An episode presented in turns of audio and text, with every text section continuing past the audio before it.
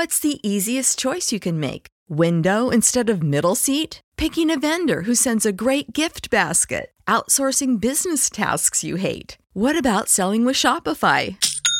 Whether you're selling a little or a lot, Shopify helps you do your thing, however you cha-ching. Shopify is the global commerce platform that helps you sell at every stage of your business. From the launch your online shop stage to the first real-life store stage, all the way to the did we just hit a million orders stage? Shopify's there to help you grow. Whether you're selling scented soap or offering outdoor outfits, Shopify helps you sell. Wherever and whatever you're selling, Shopify's got you covered. Sign up for a $1 per month trial period at shopify.com/try. Go to shopify.com/try now to grow your business, no matter what stage you're in. Shopify.com/try.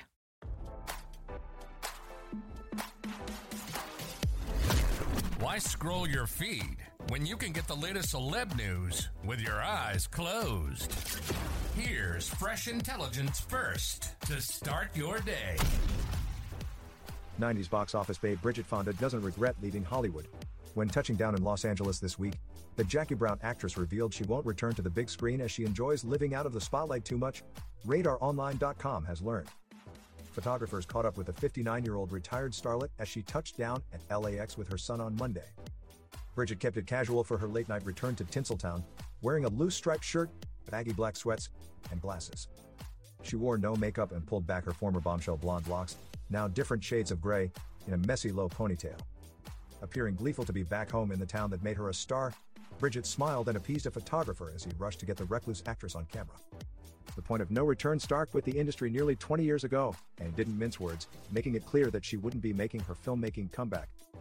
When the photographer asked if she wanted to make a move back into Hollywood, Bridget smiled and replied, "No." She had the same response when he questioned if any director could persuade her to change her mind. "I don't think so," she said, shaking her head.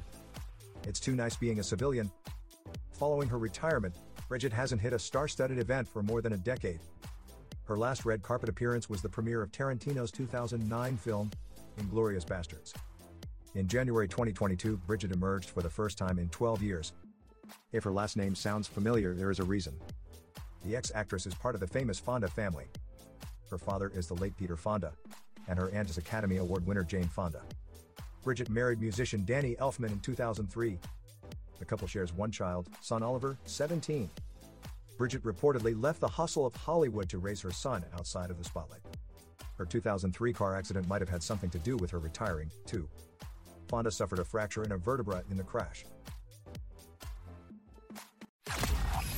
Now don't you feel smarter? For more fresh intelligence, visit RadarOnline.com and hit subscribe.